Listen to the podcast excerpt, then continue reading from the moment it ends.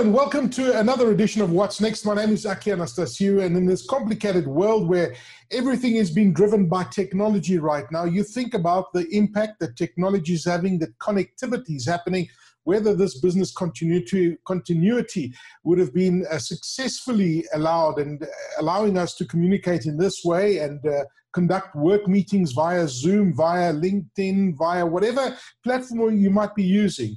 Uh, this is the new normal. This is the way we're doing things. So it's a great pleasure to, to welcome Marco de Roux, who's the managing director of Miro in South Africa. Hello, Marco. Nice to see you. How are you doing?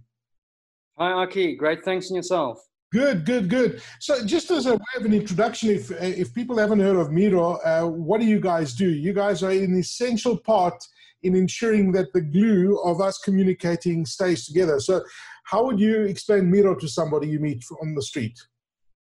Yeah, so um, what we do is we we enable we enable people to to to get the right technology um, to get connected to the internet. Um, so what we like to call it is uh, um, IP convergence. So uh, anything IP related, uh, we distribute and import. We import and distribute that, and then we supply that to to local businesses um, like internet service providers, resellers, integrators, um, that type of thing. Okay, fantastic. So, how how has firstly um, the you know the the whole lockdown impacted you as a business? You know, with your business continuity and your staff, have you all been working remotely? I imagine that your warehousing uh, has had to stay open because you've had to distribute your products. But how has uh, Miro South Africa been operating? Yeah, so I think we we were in the fortunate position to um, be part of the of the supply chain in the telecoms industry and that was deemed a essential service from from from the get-go. Um, so we kind of had to regroup and, and think think of how we'll we'll, we'll do this because um, we believe that we, we play an important role in, in, in, the supply of hardware. So we changed overnight to, to work from home. Um, it was pretty pretty smooth because most of our systems are cloud based already. So our, e, our erp system as well, of, uh, uh, as, well as our uh, telephony system is based in the cloud. So we basically just told everyone, you're not coming in tomorrow, you're working from home. We installed uh, all the necessary applications and um, our workforce was, was, was ready to go. Luckily, because of the industry we're in, um, I would say 99% of uh, our staff has got reliable internet at home. Um, yes. So that, that, that worked very well. The only area where we had to to to to to uh, do a, a different um, approach was with our fulfillment center, um, the distribution and the warehousing of of, of the stock. Um, so there we just um, decreased the amount of people that we have um, on site at all times, and then just impose all the strict strict measurements to make sure that we. Uh, we so it was pretty seamless, uh, seamless for you guys, hey Marco. It sounded like you guys had it under control, and it was just a, a very easy transition that you had to make. But you speak about the telecoms industry, and that's certainly been the one industry that is transforming at such a rapid rate.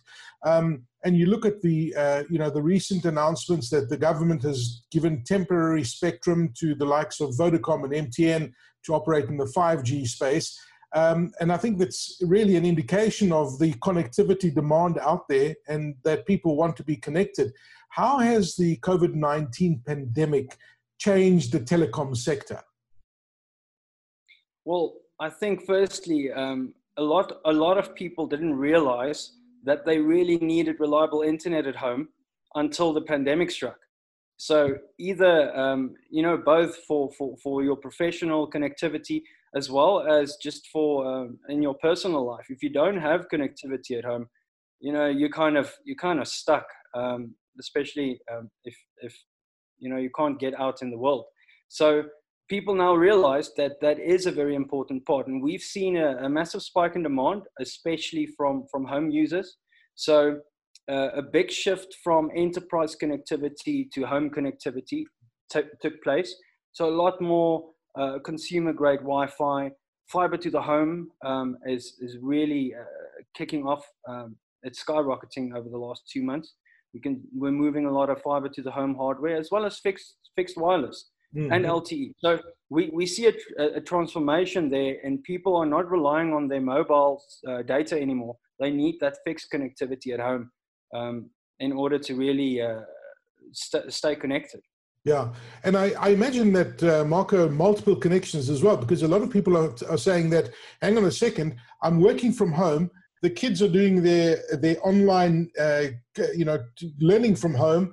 Um, there's, you know, somebody's doing an exercise session, so now there's like multiple streams and demands for that data pipe that's coming into the home, which is posing all sorts of interesting challenges.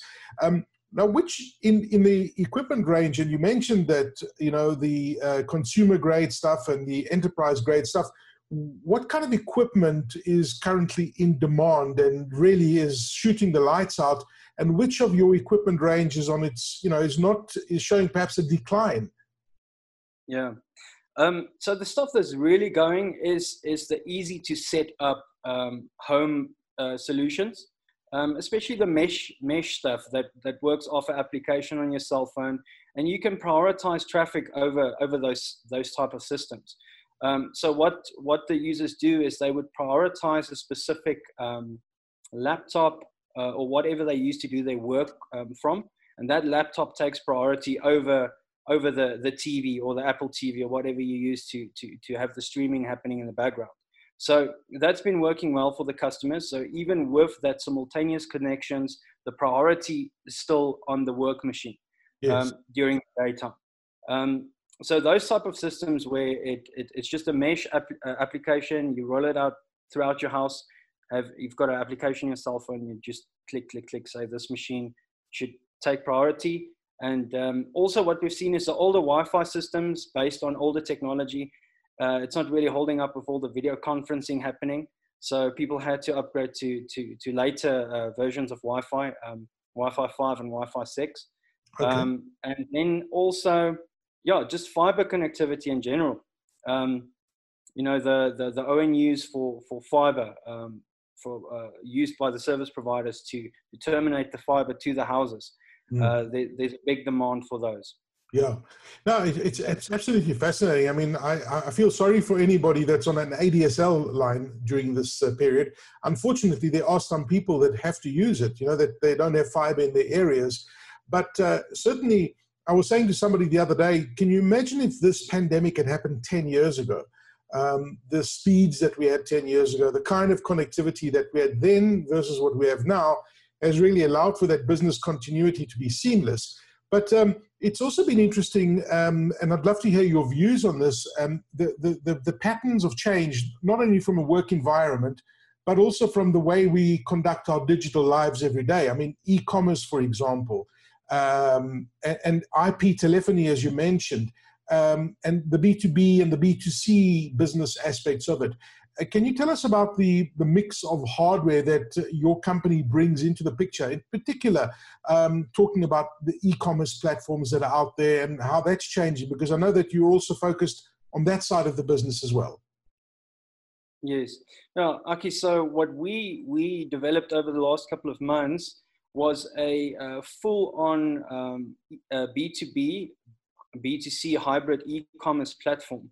Um, for our customers to always, you know, have the information ready to make their, their, their, their purchasing decisions, especially for business. Um, now where um, there's less people uh, at the office and there might be a, a, a, lower level of service going around because of people working from home. Yes. Um, the e-commerce thing comes in very handy because now um, Miro customers uh, has got access to all the information. They could see real-time stock and availability. And it's a, it's a b2b system so you can request a quotation. You can get it put through the same purchasing um, process um, as per usual but just without the the waiting times and, and, and the human interaction. So that system has really changed the way uh, customers deal with us um, and we believe that is the future. So e-commerce has always been a b2c thing but um, there's definitely a lot of room for it in, in, in b2b in the b2b space Oh, that's awesome stuff. And tell me, Marco, the, the, the supply chain. I know at the beginning of lockdown there were like no flights. There was a shortage of stock in certain items. Has the supply chain got back to normal? Are you have you got stock availability of most of the stuff? Are there any shortages that you're still aware of? Yeah, so so there was definitely a couple of bottlenecks in the supply chain. Um, firstly, in, in the manufacturing part, because it, it struck China first. Um, so there was a, a, bit of a bottleneck, but luckily we, um, we picked that up very early. So we um, built a, a, a, nice fat buffer into our stock holding at the start of this pandemic, and we didn't um, back down. So up until now, we've been um, it's been very smooth. Supply has been very smooth, and it's it could have gone the, the other way uh, because you know one doesn't always know uh, which way it's going to go. Should you be conservative or should you should you be bullish? Um, so we took the took the bullish um, road, and uh, I think it's paying off um, because all our all our business partners um, can can rely on us to always have stock for them. Yeah, that's awesome. And then finally, Marco, I mean, uh, for you personally, I mean, you've you've shared some some of your insights into how your company's been run, um, but certainly for all of us, I think we're all learning new things about how to do business differently, uh, adapting, uh, reinventing a lot of uh, case studies, for example, and doing things differently with customers, etc. What's been your aha moment throughout this lockdown period and since the start of COVID in terms of your business, you personally, perhaps? What's been your aha moment? Um, I think that moment must have been uh, the moment when we realized that uh, we are all extremely dependent on the technology that that that, that we find ourselves using.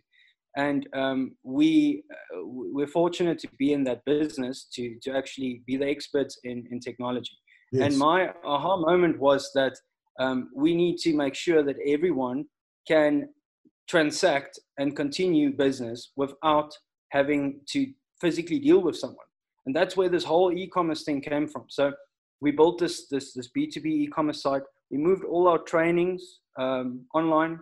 Um, so everything is, is pure pure online training now. Because the the, the other issue was um, if you if you put a bunch of people in a room together you know that's that's a, a recipe for disaster. Absolutely. Um, but we've moved all of that over online. Um, and i think that going forward it's not going to ever return back to normal so we might see a bit of the old world coming back, but um, for our business, um, online and e-commerce and uh, doing things digitally is the future. So it was more of a, a shove into the right direction. That's what it was. It wasn't really a, a yeah. disturbance in the force. It was just a shove in the right direction quicker.